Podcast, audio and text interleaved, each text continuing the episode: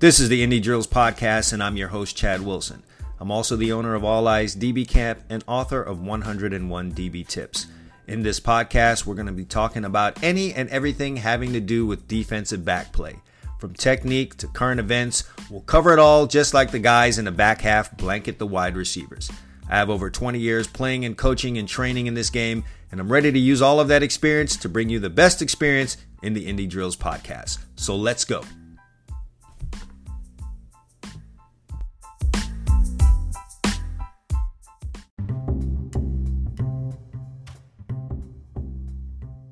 Listeners, if you haven't had a chance to do it yet, pick up your copy of the 101 DB Tips ebook. It's the ultimate reference guide for defensive back play.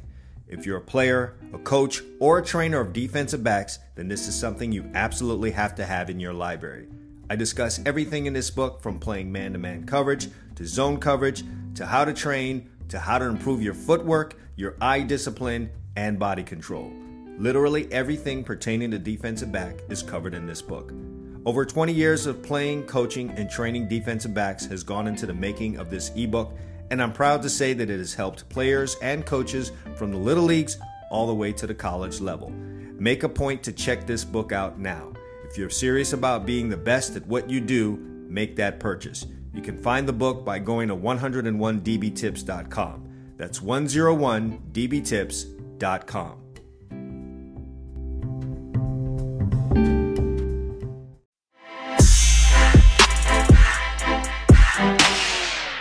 Welcome to the Indie Drills Podcast. I'm Chad Wilson, owner of All Eyes DB Camp and author of 101 DB Tips. Happy to be back here with you after taking a week off last week. We're back at it again. Very happy to be here. And uh, this is, hey, it's a DB podcast. We're talking about defensive back play. Not a whole lot of podcasts out here like this one. So uh, I'm happy to bring this here to you and talk to you about what's going on in that secondary. You know, I started this podcast because I just felt like we weren't getting enough love back there, and there just isn't much. There isn't enough instruction um, from a platform like this in terms of podcasts. So. Um, this is a great thing for you guys to have, especially if you, you know, it's the summertime, you're going on a cross country trip or you're driving. You know, I've, I've had those times in my life where I've done a lot of driving. Uh, I had a couple of kids go to the University of Florida. I'm driving down from South Florida, and that five hour trip, I'm looking for something to listen to. Man, it would have been great to have an Indie Drills podcast for me to listen to while my wife nodded off and I did the driving, it'd have been nice to have something like this to listen to. So, whatever you're doing, and you're listening to this right now, I greatly appreciate it. If you have the time and you haven't done it already, or if this is your first time here, go ahead and hit the subscribe button on whatever platform you're listening to, whether that's Spotify or Anchor. Um, or formerly Anchor, which is now Podcasters for Anchor, Apple Podcast, um, Amazon, whatever platform you're listening to, go ahead and hit the subscribe button so that you don't miss out on a next one like this. If you're trying to follow me on social media, you want to hit me up on Instagram. It's at All Eyes DB Camp. Greatly appreciate all of the follows and um, folks that are checking me out over there. If you want to follow 101 DB Tips, you can do so on Twitter, DB Tips 101 at DB Tips 101. And of course, I'm on TikTok as well, 101 DB Tips. So I'm all over the place. You guys can find me, and um, you know, talking about all kind of defensive back stuff. And that's of course what we're going to talk about here on the Indie Drills podcast today. The big thing, the big main topic here today is the key mental elements of press. You know, there's a lot of stuff that people talk about. There's a lot of training going on and people talking about the footwork and where your hands need to be and where your eyes need to be. All of the physical elements that are needed to um, succeed when you are playing press man coverage. And of course, those are uh, definitely key things that you need to focus on when you are preparing for and uh, training to play press man coverage. But what's lost in all this, and what is a bigger, I feel, element to your press man coverage is the mental parts of it. Okay, there's a big mental part of this game and being on the island and playing press man that has to be addressed, and I'm going to do that in this episode today. But before we get into all that good stuff, let's talk about what's in the news. And if you've been anywhere in the defensive back world, you've been on any part of social media, it's kind of taken over Instagram, but especially on Twitter. Asante Samuel Sr., Asante Samuel Sr., back at it again. All right, here's a guy that's been making his case, um, making his own case for the Hall of Fame, and we'll talk about whether or not he's worthy of that coming right up. But he's def he has an axe to grind with the Hall of Fame and with the league. Um, you know, I think last week he was going in on Bill Belichick, and he has a dislike for Bill Belichick. You know, a lot of that stems from the fact that Bill Belichick didn't want to pay Asante Samuel after he had several really good seasons for the uh, New England Patriots. You know what, man? That was just par for the course with Bill Pars uh, with Bill uh, Bill Parcells, Bill Belichick. Um, he was just the kind of guy that really believed in his system and what he did, and he could plug and play guys in there. And he had the motto of better to let a guy go a couple years too early than you know a year or two too late. So Asante Samuel's not the only guy that performed for the Patriots and was let go seemingly in his prime, but Asante Samuel is definitely the one that has taken the most offense to it. He's gone on several tirades about Bill Belichick. But he decided to stray off of that topic this week and get into something that got a whole lot of attention, and that was his career versus Darrelle Revis's career. Darrelle Revis, as we know, is a Hall of Famer. He's widely regarded by this current generation. Let me not even say this current generation, the generation right before this one and this current generation as the best um, cornerback of their time. Right, so we're not including the older heads like myself who uh, come from the Deion Sanders era. It's from the guys that have just ne- maybe never seen Deion or saw Deion at the way tail end of his career, but have been able to watch the whole career of Darrelle Revis. He's widely regarded as the best man of that era somewhere in there, Asante Samuel has gotten lost because the big talk is really Darrelle Revis, and then if not Revis, then Richard Sherman. If not Richard Sherman, then they will talk about mm, maybe Champ Bailey, who is kind of working his way out. During that time, you just don't hear people talking a whole lot about Asante Samuel, and so he has a real axe to grind about that. Both that about his name not really being mentioned in some of the greats. I mean, folks will mention Ty Law really before they mention Asante Samuel. And again, we'll dig into what Asante Samuel actually did with his career. If you're not familiar with him, we will definitely get into that into uh, in in this podcast today. But um, his big axe to grind with Darrelle Revis is that he didn't think Revis statistically put up Hall of Fame type numbers. Certainly not the kind of numbers that he felt like he put up. And so, why is Darrelle Revis in the pro in the Hall of Fame and he's not? And just talking about those two weren't enough. He moved that argument from him versus Darrelle Revis to what's going on currently. And as many of you have seen, since the season's been over, there's been a ton of praise heaped upon Sauce Gardner, who is a New York Jet, much like Darrelle Revis was a New York Jet. And Asante Samuels assertion and argument is that when you are in that New York media, you are given an extra boost because you play for the Jets or you play for the Giants, and so you get boosted. Perhaps there is, let me not even say perhaps, that is that, that is a fact. Okay, uh, the New York media is big. Um, and when a guy plays well for them, they push him. That's what's going on with Sauce. But remember what I said when a guy plays well for them. And Sauce Gardner played well last year. Okay. He obviously got all the accolades for it. Uh, defensive rookie of the year and so on and so forth. Uh, all, all, you know, Pro Bowl, all that good stuff. Got all those accolades. Of course, for Asante Samuel, looking at a guy who only had one interception last year, he just can't take that. Asante Samuel is big on turnovers and ball production. That's a big thing for him. He had a lot of interceptions in his career. He feels like that is a big part of being a great cornerback is turning that ball over, not only turning it over, but taking that ball and scoring with it. Two things he did really well in his career. And so his argument was he feels like Tariq Woolen was a better cornerback than Sauce Gardner last year. Tariq Woolen had four interceptions. Uh, I'm not sure off the top of my head how many pass breakups he had, but I'm sure he was in the double figures there. And um, had a pick six to go with it. These were, you know, those were things that uh, Sauce Gardner did not do.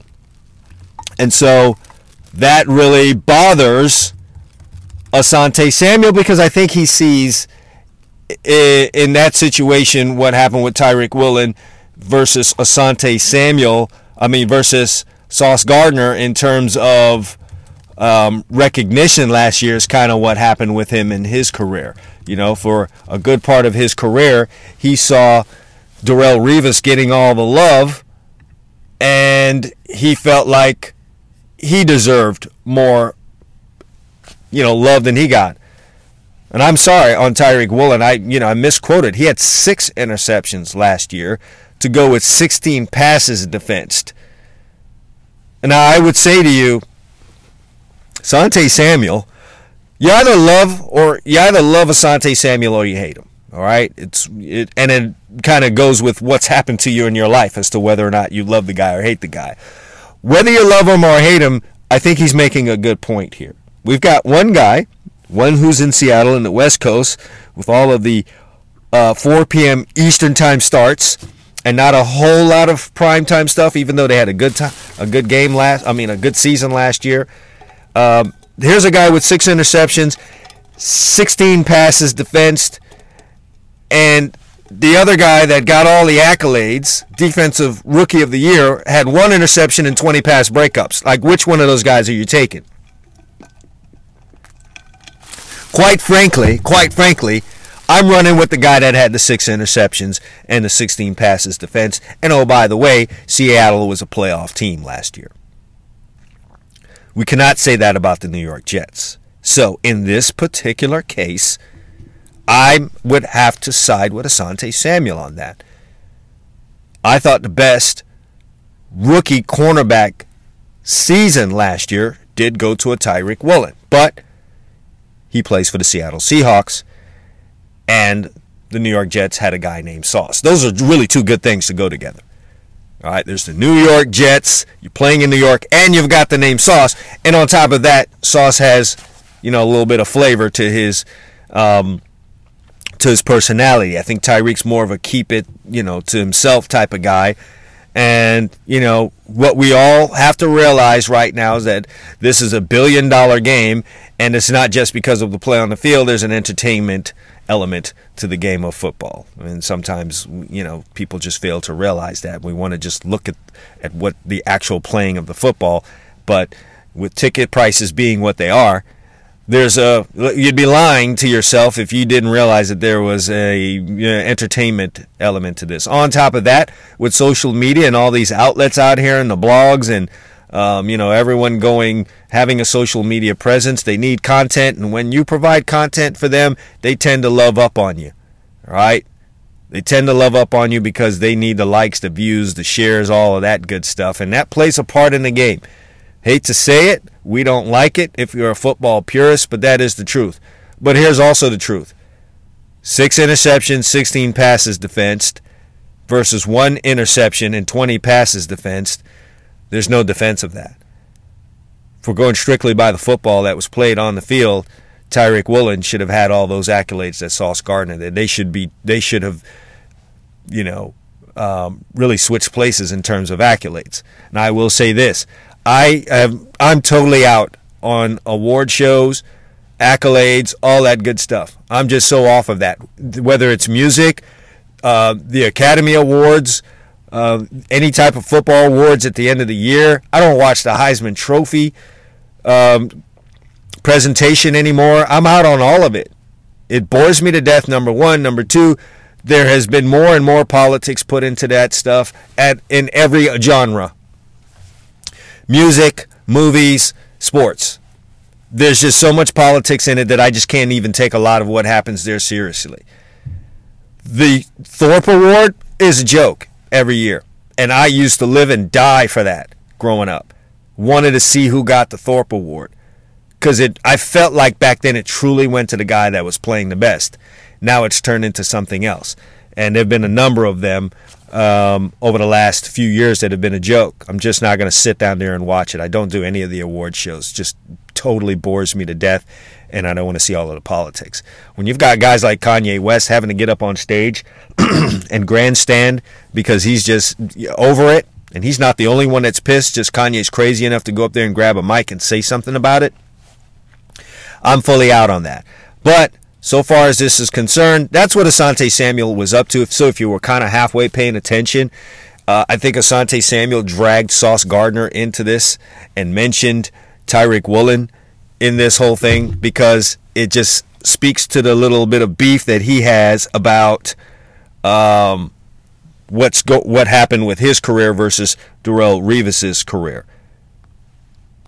And of course, Sauce Gardner jumped fully in and did the whole back and forth with Asante Samuel. Now, Asante Samuel is going to go all day. He's not going to stop. It doesn't look like Sauce wants to either, so we've got a full on back and forth. And all of this led to a kumbaya attempt by Philadelphia Eagles cornerback Darius Slay, who would love to know why cornerbacks can't get along. Now, he didn't just come out with this since you know this has been a hot issue. You know that Asante Samuel started up. He did see a pass rush retreat that was uh, done by a bunch of defensive linemen, and he made comment on it earlier this year. Is why can't the defensive back do this? And you know what? It's just a really bit. It's a, they're different personalities. And I've mentioned this to Slay, and we've talked about it. Is that you know those defensive linemen are big teddy bears. Those guys can get along when it comes to defensive back, man, they're highly charged. All of these guys could kind of be wide receivers. It's just the personalities, and these guys, um, these defensive backs, they're more like cats. They're going to get a little pissy. And there's a big fight there for who's number one. I just saw something on ESPN today. They mentioned the top cornerbacks in the league, and it's been kind of consistent. The kind of names they've had at the top. It's Pat Surtain, a guy that I've coached in high school and continue to work with. They mentioned him as number one. They also mentioned Jalen Ramsey. Um, he's a guy that's going to be hotly debated because you know he makes plays, but then there's times where he gets beat, etc., etc., whatever. Ramsey's also on top of his play. He's also entertaining. He's a guy that grabs eyeballs and gives media content. He's going to be on that list. Of course, the aforementioned Sauce Gardner is on it. Jaire Alexander, who's gotten into the whole providing content as well. He had a couple of uh, things go on last year that were entertaining that the media jumped on, uh, especially his battle with Stefon Diggs, where they had a whole pre pre-game thing going on, and then there was some talk after a game, and then he provided a couple of great sound bites after the Miami Dolphins game. So he's getting the whole entertainment part of it. And then Darius Slay, who's always been a really big personality, and he had a really good season season. I'll tell you what, Darius Slay has been a really good football player, a damn good cornerback for quite some time. You didn't hear much mention. You didn't get his name put into the list list like this when he was a Detroit Lion, and that's because he was in Detroit. Now he's in Philadelphia playing in Super Bowls and playing for a little for a a football team that has a little more recognition, that's a little more recognized, and now everyone suddenly realizes the greatness that is Darius Slay. He's always had great feet, always been good in press, always been good in one on one situations, but now he gets recognized because he's with the Philadelphia Eagles. So I'm saying that to say this a lot of what goes on here in terms of coverage, press, recognition has a lot to do with what you play. And so I bring that back to what Asante Samuel is saying and that is, um, I hate to say it, but that is true. And that is backed up by the fact that um, there are some numbers there to um, suggest that Asante Samuel has a point when he's talking about his career versus uh, Darrelle Revis. If we just want to just talk about the numbers involved, you know, there is something to be said there about their careers and in terms of numbers, what one guy did versus what another guy did. Now, listen, if any of you have studied Darrelle Revis's career, you know that he was not a big turnover guy. Guy didn't pile up interceptions in his career. It's just not that was just not a part of what he did.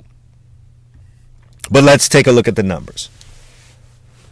Overall games Asante Samuel played 157 to Darrelle Revis's 145. Interceptions. There's a wide gap between these two guys. And, you know, Sante Samuels makes sure to let everyone know that. Sante Samuel, 51 interceptions to Darrelle Revis's 29 interceptions. I'm not sure that many of you out there realize that there was such a big gap between these two in terms of interceptions. That's 22 more interceptions in his career. And Asante Samuel only played 13 more games than Darrelle Revis. How about pick sixes? We love pick sixes, right? We're all we're all defenders here. We're all secondary guys. How about pick sixes? In terms of pick sixes, Asante Samuel, six interception return touchdowns in his career to Darrelle Revis's three. Other things that matter um, for a cornerback, maybe some forced fumbles. Asante Samuel, seven of those to Darrelle Revis's four. And then for some odd reason, Darrelle Revis recovered a heck of a lot more fumbles. 12 to Asante Samuel's 3. Not really a big stat for cornerbacks. In terms of championships, Asante Samuel was able to uh, play for two Super Bowl championship teams. Darrelle Revis for one. Both of them for the Patriots. See, you know, the road to the championships during the time that they were playing had had to go through New England anyway. All right, Pro Bowls, seven for Revis, four for Asante Samuel. Again, I'll go back to my statement in terms of awards and handing out of things. That number should not be that far apart. Then All Pro, uh, Darrelle Revis, four versus Asante Samuel, two. The only where I take issue with Asante Samuel is, hey, listen, man, you definitely had a uh, you had a Pro Bowl type career uh, you had a Hall of Fame type career. That doesn't mean Darrelle Revis's career was not a Hall of Fame career. It definitely was a Hall of Fame career. So you don't have to tear down Darrelle Revis. You don't have to be mad at Darrelle Revis because he played in New York. He had really no control over that. That's who drafted him. Things went well there. He stayed there. He did his time there. And it was so great he came back to New York City. They showed love. He played well there. You can't be mad at Darrelle Revis for that. And on top of that, he had a Hall of Fame worthy career. If you look at the Titans that he went up against and held in check in his career, there hasn't really been a whole lot of anything like that in the NFL in its history. He truly was a shutdown corner. He would really limit people. And now another thing I do want to get to before, you know, I am disagreeing with Asante Samuel, but in the area of pass defense, because I know that's something that people really like to go to. Darrelle Revis's best year was 2009, where he had an amazing 31 passes defense. That is a that's a crazy number. It might be the most since they started keeping that stat, and they always and they haven't always. However, I would point out that in 2006, Asante Samuel had a season in which he had 24 passes defensed. That was the same season in which he had 10 interceptions 420 yards. Asante Samuel had two years in which he had 20 plus pass breakups. Darrelle Revis had two years in which he had 20 plus passes defensed. Sante Samuels had, let's see here, three, six, nine seasons in which he had double digit passes defensed. Darrelle Revis had seven such seasons. So in every meaningful stat, Asante Samuel um, is right there with Darrelle Revis or has passed him, especially in the area of interceptions. So Asante Samuel is a Hall of Fame football player. I, he is right now not doing anything to help himself by what he says uh, on social media by going after Bill Belichick. I just don't think that's going to help him. I'm not sure what his aim is at this point. You're not going to bully your way into uh, the Hall of Fame. Maybe you can shame the Hall of Fame. Maybe that'll work. I don't know. I think that's the route he's going. He's very much a South Florida guy. Okay. Sante Samuel is a Broward County guy. Went to Boyd Anderson, and you know if you've been down in South Florida and spent any amount of time down here, you know guys like that aren't shutting up. You aren't getting them to shut up. They're going to go hard. And Asante Samuel's going to do that. No one's going to quiet him down. So that continues. Sliding over into an, uh, to another note, man, it is really time for the Hall of Fame to really think about what they're doing there. Okay, because there are some really big inconsistencies with some of these guys. I'm going to give you guys some numbers and you guys can tell me how you feel about this. I've got player A I've got player B. All right? Both of these guys were safeties in the NFL. Player A played in 224 games. Player B played in 178 games. Player A had 26 interceptions in his career. Player B, 23 interceptions in his career. Player A had zero interceptions for touchdowns in his career. Player B, two interceptions for touchdowns in his career. Player A had 13 sacks. And once again, I would like to remind you, he played in 46 more games. He had 13 sacks. Player B had 11 sacks in his career. Player A forced 16 fumbles in his career. Player B forced 12 in his career. Fumble recoveries, player A had 9. Player B, who once again played in 46 less games, all right, that's basically three seasons less, had 11 fumble recoveries. Championships, player A, one, one ring. Player B, three championships. Player A was in nine Pro Bowls. Again, I don't even know about that anymore. Uh, player B, five Pro Bowls. Player A, four All Pros. Player B, three Pro Bowls. Player A, guys, is in the Hall of Fame. Player B is not in the Hall of Fame obviously player B is also eligible. That's why I bring this up. And who are these guys? Player A is John Lynch. Played for the Tampa Bay Buccaneers. They had a really magical season one year and won a Super Bowl. And John Lynch is a Hall of Fame player. He's a Hall of Fame player, um, and I don't. I'm not going to take that away from him. I don't feel like you need to make the argument of tearing down another guy to try and make a case for another guy being in the Hall of Fame.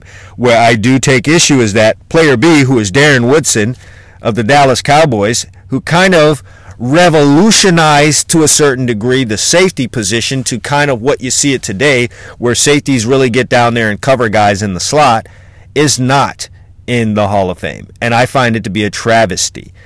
Again, guys, 46 less games, three less seasons, and every meaningful stat for the position, he is equal or better than John Lynch, who was readily put into the Hall of Fame. So the folks in the Hall of Fame have really got to get their heads together and figure out what is the criteria and you know let's be a little more transparent in how we go about doing these things so the same way uh, Darren Woodson is, you know, for lack of a better term, getting dumped on here, is the same way Asante Samuel is getting dumped on. And you could say, oh, I don't like Asante Samuel. I don't like his personality. He talks too much. He's too braggadocious. He's too eager to criticize. Um, I, you know, he didn't do himself any favors in going after a young player that's playing now that's trying to come up in the game. He's not doing himself any favors going after Bill Belichick, who, you know, is still the godfather of pro football right now, given the fact that um, he's won so many Super Bowls and been involved in so many Super Bowls. It's not just the Super Bowls that he won as the head coach for the, um, you know, New England Patriots. He was involved in, he was a defensive coordinator for two other such Super Bowl victories. I mean, he's got eight rings. So he's the godfather. And so Asante Samuel going after him on a consistent basis doesn't do any favors. That has nothing to do with anything when it comes to the Hall of Fame. It should not even be a part of the process. Asante Samuel is a Hall of Fame football player. And so I have two wishes. I wish he would stop essentially tearing down other players to make his case would be I wish the Hall of Fame would get together and realize they made this mistake and don't allow it to continue. Let's not be stubborn now and just be like, "Oh, well, you know, I'm not we're not going to do it now. Now that he's talking crazy, we're not going to right or wrong." Fix that, Hall of Fame.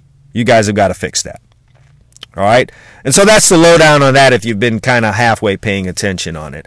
Uh, we're doing, it's the off season. It's clearly off season. We're in July. They're running out of content. And so we keep getting these things over and over about who's the best. There's always this race to, to, to find out who's the best and say who's the best and this and that and the third. When it comes to cornerbacks in this league right now, you're going to have a hard time making that case. There are a lot of guys that are playing very well. Obviously, Pat Surtain has really established himself in this league rather early. But outside of the guys that I named earlier, when you make these lists up and it goes from either six or to 10, you're leaving a lot of really good guys out of it. I'm yet to see Trevon Diggs really on some of these lists. And what he's done over the last couple of years has been phenomenal. 11 interceptions. You got to be some kind of good to do that. Let's let's not forget about my guy Xavier Howard. He had a 10 interception season, a 7 interception season, an 8 interception season. What are the reasons for leaving that guy off? AJ Terrell has been really good the last couple of seasons. Tyson Campbell really put a season together, and he's really coming into his own. So if you're mentioning young cornerbacks and he's not on the list, why? because he plays for Jacksonville? Then you've got Asante Samuel's son. Did we not forget his three interceptions performance in a playoff game against Jacksonville? He's some kind of good. So when you're mentioning young cornerbacks in this league, how would he not be put on the list? I might sound biased on this last one, but Marco Wilson, the Arizona Cardinals, not mentioned at all. Why? Because oh, PFF has stats, which, by the way, I, you know, I probably need to devote a whole show to PFF. I'm not even going to launch into that and bore you to death. But 10 pass breakups, double digit pass breakups, three interceptions, two against the GOAT, Tom Brady, on Christmas Day in prime time, then a pick six. And let's not forget about the, the, the front flip meme right behind uh, Andy Dalton. That's a whole season right there for a second year player. How you not mention his name as guys as a young corner? That's one of the top guys in terms of in that category in this league. And I'm you know I'm I'm probably forgetting some names out here, but I'm just throwing a couple of those out there. There are a lot of young cornerbacks playing well in this game right now that you really can't go about making a top 10 list, a top 20 list, or saying, you know, this guy is the best. Really boils down to what guys value. Do you value ball production, interceptions, and pass breakups and stuff like that? Or do you just value a guy who can cover someone down and that receiver doesn't get a whole lot that day? There's a lot of preference going on here, but I get it. It's the off season. You guys need something to talk about. God, it just reminds me we need to get to the actual playing of the games, and we're a month away. But for now, we got to go through all this stuff. I really hope the whole bickering back and forth between the uh, cornerbacks ends. I hope that dies, right? And I know Asante Samuel's going to keep this going for as long as he can. I would hope Sauce would just stop commenting. Sauce, get focused on your season, man. They're coming for you. You've been getting a lot of off-season praise. They are coming for your head, brother. I hope you are ready and that you're not really, you know, drinking the sauce too much. Because I've seen guys have really good rookie seasons, and then that sophomore jinx, uh, it can show up. So I hope he's ready for it, and you don't you don't have time to be fighting back and forth with a guy who's already done his thing in this league 51 interceptions and has certainly put together a Hall of Fame resume. So I hope all of that ends and ends very soon. All right, let's get into the mailbag. I encourage you guys to reach out to me each and every week with your questions. I'm figuring, I guess, the best way for you guys to do that is to send me an email, cwilson at alleyesdbcamp.com. Easiest way to go about doing that. However, if you follow me on any of the social media networks, whether that's Twitter, and I gave the address out earlier, but um, or Instagram at All Eyes DB Camp, and, and if you're following me on Twitter, DB Tips 101, you can inbox me there your question. All right, uh, whether that's anything about play, scheme, technique, etc., etc., you guys can reach out to me there, um, and I'll pick a question or two to answer in the mailbag segment of this podcast each and every week. This week, I've got Greg in Oklahoma asking me a question, and this is a this is a really good one. I like this question. Uh, Greg says I've been using bail technique with my corners on defense, and one of the big problems I'm running into is wide receivers getting into my cornerback's blind spot and causing big plays. Either the receiver runs a deep comeback for a completion, or they flat out run a go ball and get behind my corners because they can't see them. What can I do to prevent this from happening? All right, as best as I can on a podcast, which all we have is audio here, and I'm, you know, I can't give you some kind of a visual example. is I will say this what I see a lot with bail technique, especially at the high school level, is a lot of guys will have their cornerbacks in a press situation using bail. Either the guy is head up, cornerback is head up, or he's lightly shaded outside. And at the time of bailing, the guy bails and goes straight back. So what ends up happening is that receiver can come off, and within one or two strides, he is even. He's directly in front of your cornerback. And then he can attack his back rather easily. It, is, it doesn't he doesn't have to go much off of his course to get to your guy's back and be in his blind spot and then he can literally do anything he wants from back there. He can run the comeback like you said, he can take off on that go ball or he can even stop plant and come back and curl right there. You know, I'm not sure what guy, you know, what coverages guys are using to run bail. I will say this. If you're out there using bail as a man to man technique, and when I say man to man, I'm talking like Meg, which is man everywhere he goes. If you're using it in that situation, that is a poor way to be using bail technique. If you have cornerbacks that are responsible for that receiver wherever he goes on the field and you're telling them to bail, you that's malpractice. Cuz virtually everything on the inside of the tree, all of the even numbers are going to be easy completions. And for them to not be easy completions, your cornerback has to be especially worried about it, which now opens up everything on the outside part of the tree. So slants are easy, curls become easy, digs become easy if that guy's bailing out at the snap. So if you're doing that right now, I'm going to urge you to stop doing that. If you want to use it in some kind of uh, fire zone, uh, zone blitz, or cover three, where you want to give the impression of it being man, or cover one, and you take off out of there, and your guy has, you know, a deep third or a situation even where he's bailing and he's reading number two, and then you know what he does versus number one is based on what number two does. Fine. But if you're using it to cover a guy all over the field, terrible. Stop that right now. If you're a DC, fix that. If you're a DB coach, have a conversation with your defensive coordinator and encourage encourage him to perhaps change that. All right? I'm always, you know, I will say to my defensive back coaches out there, you're not the defensive coordinator. So don't go in there and undermand your coordinator. Don't go in there and make some demands. You're not that guy. You don't have that responsibility. You don't watch all the film. You've not been given that responsibility. Do your job. And so your job is to make that defensive coordinator's job easier. Something maybe I'll touch on down the road. You know, I may have a I may have a, a podcast strictly for coaches. All right, so getting back to the matter at hand, let's fix this for Greg in Oklahoma. Greg, here's what I will tell you. The best way you can go about fixing that, and I do actually have a video of this on my YouTube channel. So if you go to my YouTube channel at Gridiron Studs, so youtube.com forward slash Gridiron Studs, I do have a video on there so you get a, a, a visual example of what I'm talking about. I do have a video on bail technique. You have your corners. First of all, you don't want them heads up. all right, avoid that if you can. And you want them outside shade. Okay? You could have them head up, but I prefer an outside shade.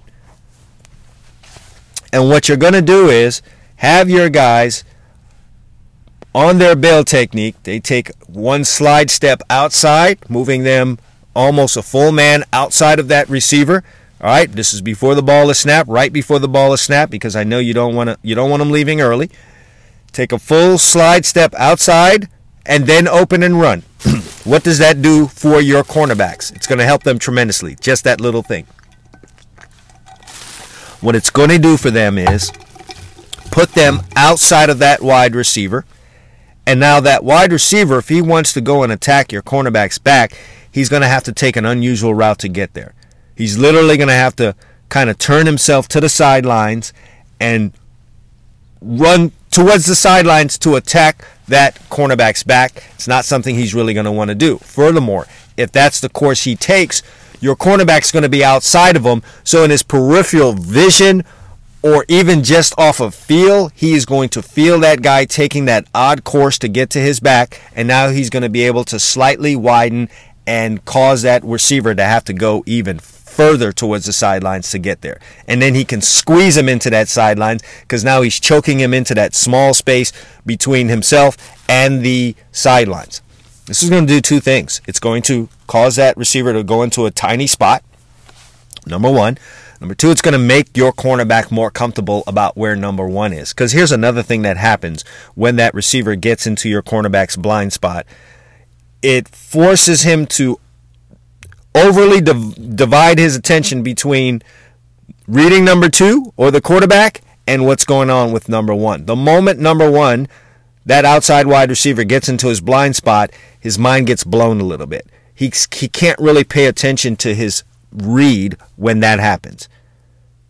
So he can either make put his total focus on what number two is doing or what the quarterback's doing if that's his read, and then he'll totally forget about that number one wide receiver that's it behind his back, or he's devoting a little bit too much of his attention and his brain power on where is number one in my blind spot, and so he doesn't really get an efficient read off of number two or three or whatever it is you have him reading, and now um, he's going to be slow on that read.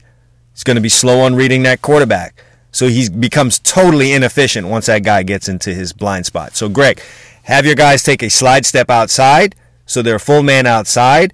They can do this even if it's something where you want them, if you have them punch in the shoulder, they can still slide outside.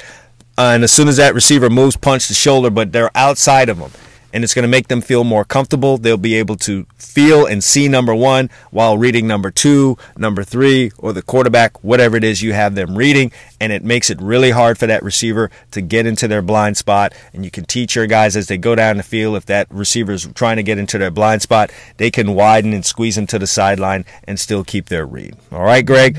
Um, if you need further explanation on that, um, or you're having any kind of trouble finding the video that I have on bailing on my YouTube channel, feel free to reach out to me, C. Wilson at alleyesdbcamp.com. Again, C. Wilson at alleyesdbcamp.com. And for the rest of you out there that have questions about um, playing or coaching defensive backs, you can use that same email and send it to me.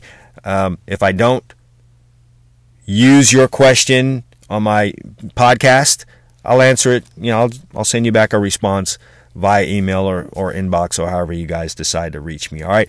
Greg in Oklahoma, appreciate you being a listener and for sending that question in. All right, let's get into the main topic at hand, and that is the mental side of playing press man coverage. And as I said in the opening, there's a lot of focus in training for press on, you know, what your feet are doing, what your eyes are doing, what your hands are doing, you know, getting strong enough, getting fast enough uh, to play press man. And of course, you need those physical elements to be successful, but there's also a bigger element involved there, and that is a mental element. All right. There is a mental element to playing defensive back, and there is a, a serious mental element in playing press because it's highly pressurized. And I found that the guys that really succeed and ex- and uh, do really good things in press have a good mental approach. So I'm going to talk to you guys about that part of it today, as that's our main topic here. I really break it down to five key things guys should have mentally if they're going to be really good in press. And um, number one on that is spatial awareness and route recognition. You got to have some route recognition and kind of understand where you are on the field to be a successful press man corner. When you start getting stemmed and leaned on, or certain you know, moves are made at the line of scrimmage. You got to have an IQ when it comes to that. A great press man cornerback possesses a high football IQ and spatial awareness. Now, the common fan out there thinks, oh, all these guys that are good at press are, they're just really, you know, they're twitchy. They're really quick guys or they're really fast guys. And they tend to just focus on the physical part of what they're seeing. But the mental part of it is this the really good press man corner guys have a good football IQ.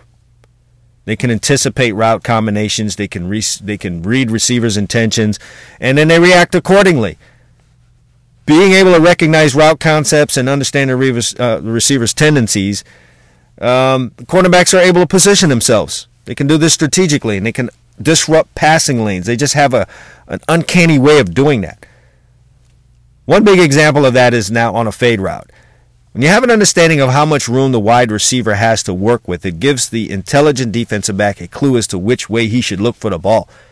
How many times we've seen a guy look the wrong way for the ball? You're looking inside and you get back shouldered. Or you look inside and you're not understanding that this is actually a go ball. It's not a back shoulder, and now you get beat on that deep ball. It's an awareness that a guy has. Should that DB look through the receiver for the ball or look inside to locate it? You got to have spatial awareness and route recognition. All right, that's number one. Number two is what, you know, I would consider perhaps the biggest one. You got to have confidence and mental toughness. Hey, I'm here to tell you, if you don't know this already, if you're new to coaching defensive backs or you're new to playing defensive back, if you don't have confidence and mental toughness, you're just not going to be a really good press man corner. You're probably not going to be a good corner or DB anyway, but you're definitely not going to be a good press man corner if you lack confidence and mental toughness. Press man coverage can be physically demanding, it's mentally challenging. A great press man cornerback possesses confidence in their abilities and their mental toughness, and it keeps their composure when they're facing top tier receivers. You can't go geeking out because you're facing a number one guy and you watch them on film just killing everybody. Well, you killed everyone up to this point. Today you are facing me. All that is over with. Good press man corners trust their technique, physicality, and instincts. It allows them to thrive in one on one matchups. They embrace the challenge. They want that. They want the ball thrown their way. They want to shadow the number one guy. They want to be on his hip the whole game and completely shut him down. The mental toughness shouldn't waver when you get beat because if you're going against a good wide receiver and you're trying to shadow and you're going up against some great guys, uh, great guys will make plays. It's going to happen. None of your confidence should waver when a ball is caught on you or a couple of balls are caught on you even. A good press man defensive back realize that they're not going to win every rep. And their level of confidence should not rise and fall with the success of each rep. The most important play after the one and you just finished is the next one. Whether the ball was caught or you made a play on it. You got to remain confident after each play, no matter what the outcome is. If you put in the required amount of time in studying, it's only a matter of time before you make a big play when the offense is attacking you. So if they went out there and got caught a couple balls on you, hey, hooray! You know what that means? They think they have a chance over there, and they're going to come again. And now you're going to have an opportunity to make the play. That is, if you have the confidence that you will make the next play. So, what happened on the last play has got nothing to do with the next play, good or bad. Next thing is film study and preparation. The best press man cornerbacks understand the importance of film study and preparation. They analyze the opponent's tendencies, the route combinations, and release techniques. Don't get fooled into thinking, hey, the top player um, that's out there, whether he's on my team or he's, uh, you know, uh, in my league or whatever, don't go looking like fans and say, oh, that's all just because he's physical. Man, don't get fooled. A lot of those dudes do stuff secretly. They watch films secretly, and that is the secret to their success. They may not put it out there. They may not let everyone know how much film they watch. Some guys will let you know a lot of, and then there's some guys that will do stuff in secret. And yeah, they may be strong and fast. That stuff only matters if you know what to do. So get your film study in. Good pressman corners, believe it or not, also effectively communicate with their teammates. They ensure proper coverage, assignments, adjustments, and pre snap alignments make sure that if you have help on a play, that help is there available and that you and that safety or whoever you're comboing with or whoever is supposed to be in an area to help you sees the same thing and that they are actually there. Some defensive backs get the idea that the moment man coverage is called, they are on their own. Like I appreciate the island mentality. I get it. I you know, Revis Island, I get that whole deal. Don't get fooled. Darrelle Revis had help at times, maybe more than people realized, and he knew where it was, and that allowed him to play well to his coverage and his leverage and squeeze the quarterback into making a mistake. So there have been times where Darrelle Revis was in two man and it allowed him to sit low on a guy and undercut routes or cover one and he can, you know, undercut a route going to the middle of the field because there's a post safety there. A guy that's uh, an okay press guy doesn't know. He heard man coverage, and so he thinks he's got a guy all over the field, and there's no help anywhere, and I'm out here all by myself. That is not the case. Good press man corner guys know where their help is, and that allows them to be heavy on some routes and not so heavy on other routes and make the plays when they come their way. The fools go trying to cover everything when they don't have to. Another part of it is communication and collaboration, which I just touched on. While press man coverage is primarily an individual task, great cornerbacks excel at communication and collaboration within the secondary. They talk to their safeties, both before the game, pre snap, after the snap, during the game. Communicate. You got to open your mouth and talk. You can't be a mute out there. They effectively communicate with their teammates. They ensure proper coverage assignments, adjustments, pre snap alignments, all that good stuff. Football is a team game even when man coverage is called.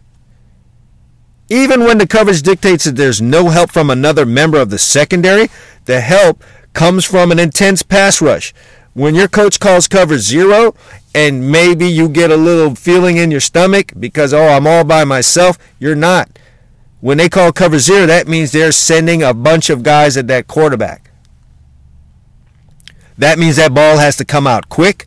You shouldn't be in coverage as long. And then you also have the sidelines as a help. Know that and use that. There's also the back line of the end zone if you're in the red zone, which is where a lot of zero coverage gets called. And I see a lot of guys forget that they have that as a safety, as another defender, and they don't play right. Use your leverage. You can get up under routes in the red zone because they're going to run out of room if they try to go any deeper than that. They can't run out the back of the end zone and get a completion for a touchdown.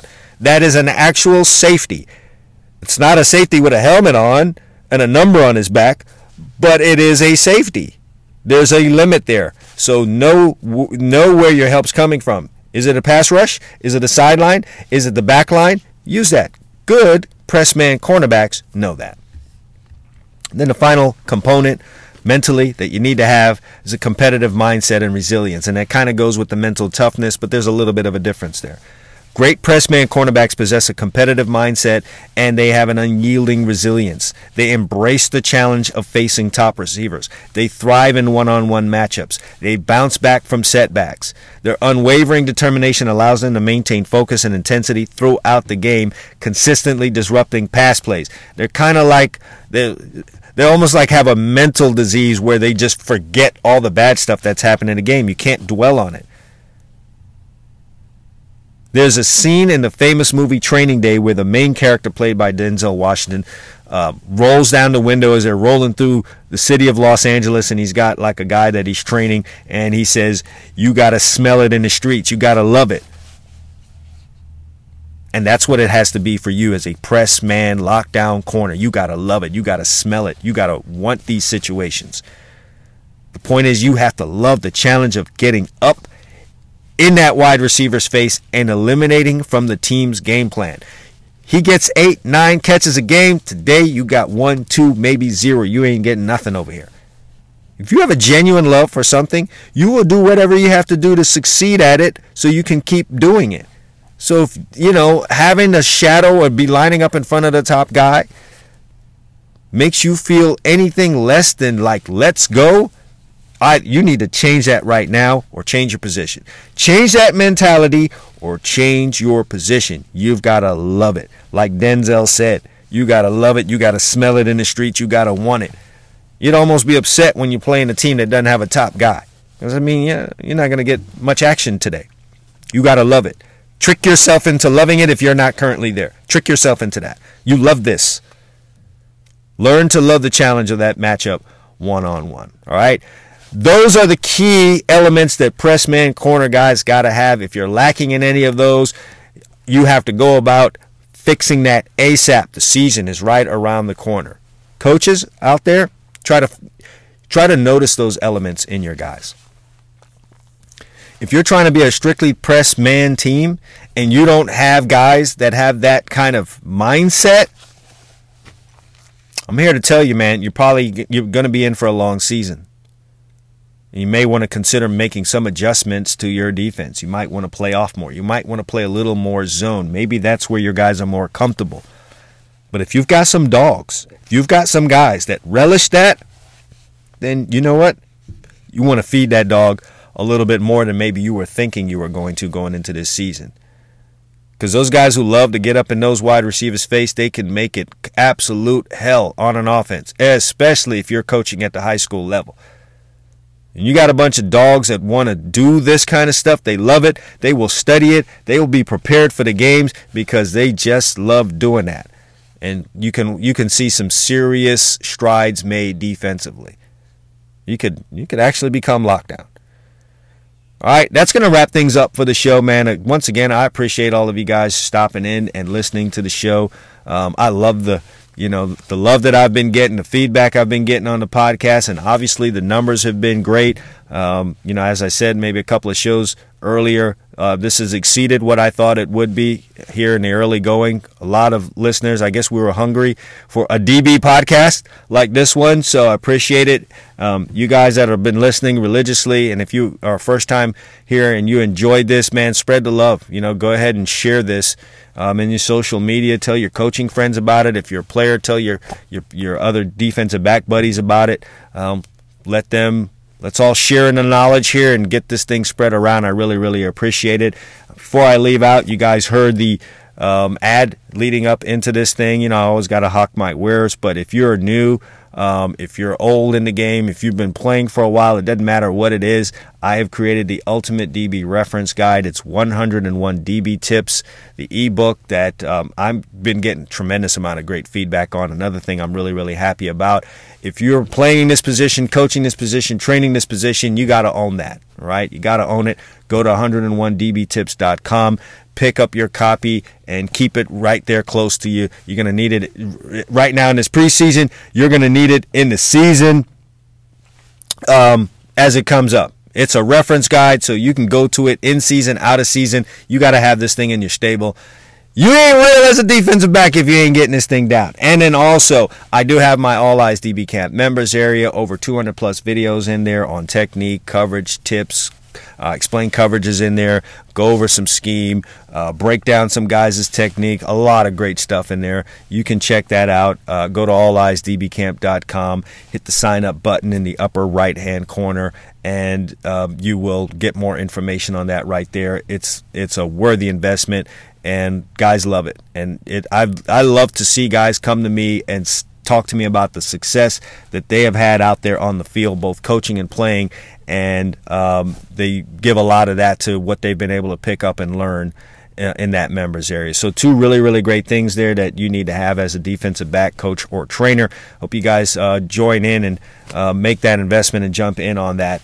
All right, all right. Enough of that. Enough of me um, with the flea market. I appreciate you guys being here. And uh, until next time, all eyes DB Camp. Consistency breeds results.